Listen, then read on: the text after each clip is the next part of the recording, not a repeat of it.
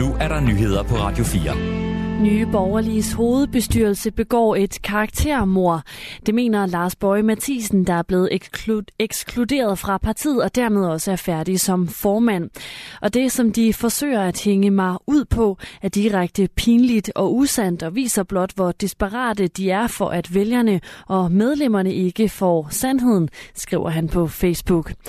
Partiets hovedbestyrelse beskylder Lars Bøje Mathisen for at stille krav om at få overført cirka 350.000 kroner til sin private konto. Pengene skulle bruges på en personlig branding-kampagne. Ifølge Lars Bøje Mathisen blev pengene doneret personligt til ham, men det afviser partiet, der skriver, at pengene står på en intern underkonto i partiet. Ifølge hovedbestyrelsen har Lars Bøje Mathisen derudover angiveligt også bedt om at få 55.000 kroner månedligt og en fireårig uopsigelig kontrakt. Det svarer til 2,6 millioner kroner. Ifølge Lars Bøje Mathisens udlægning så bad han om ca. 20.000 kroner i netto.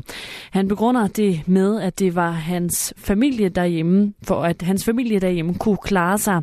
Det er oven i hans folketingsvederlag på 65.000 kroner om om måneden eksklusiv pension. To personer er blevet tiltalt for at have planlagt et drab på en gravid kvinde, der blev slået ihjel i Holbæk i november sidste år.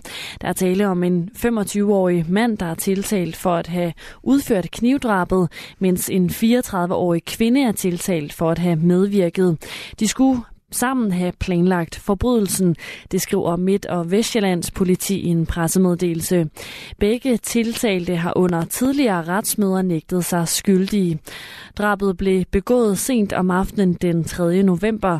Her blev en 37-årig kvinde angrebet med kniv i sin bil. Både kvinden og hendes ufødte barn døde.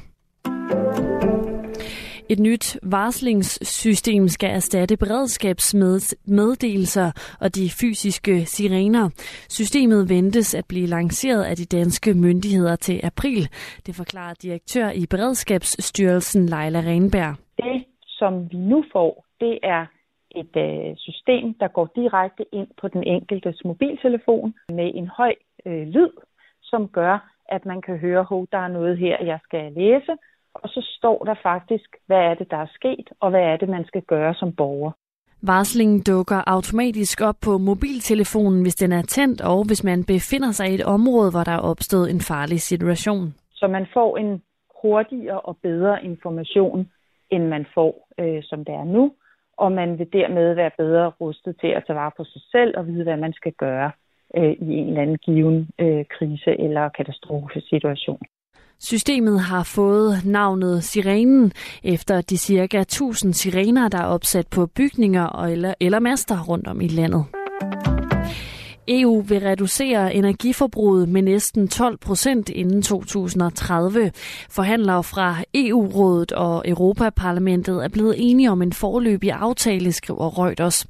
Aftalen skal nu behandles af EU-ambassadører fra alle medlemslande samt et udvalg i EU-parlamentet.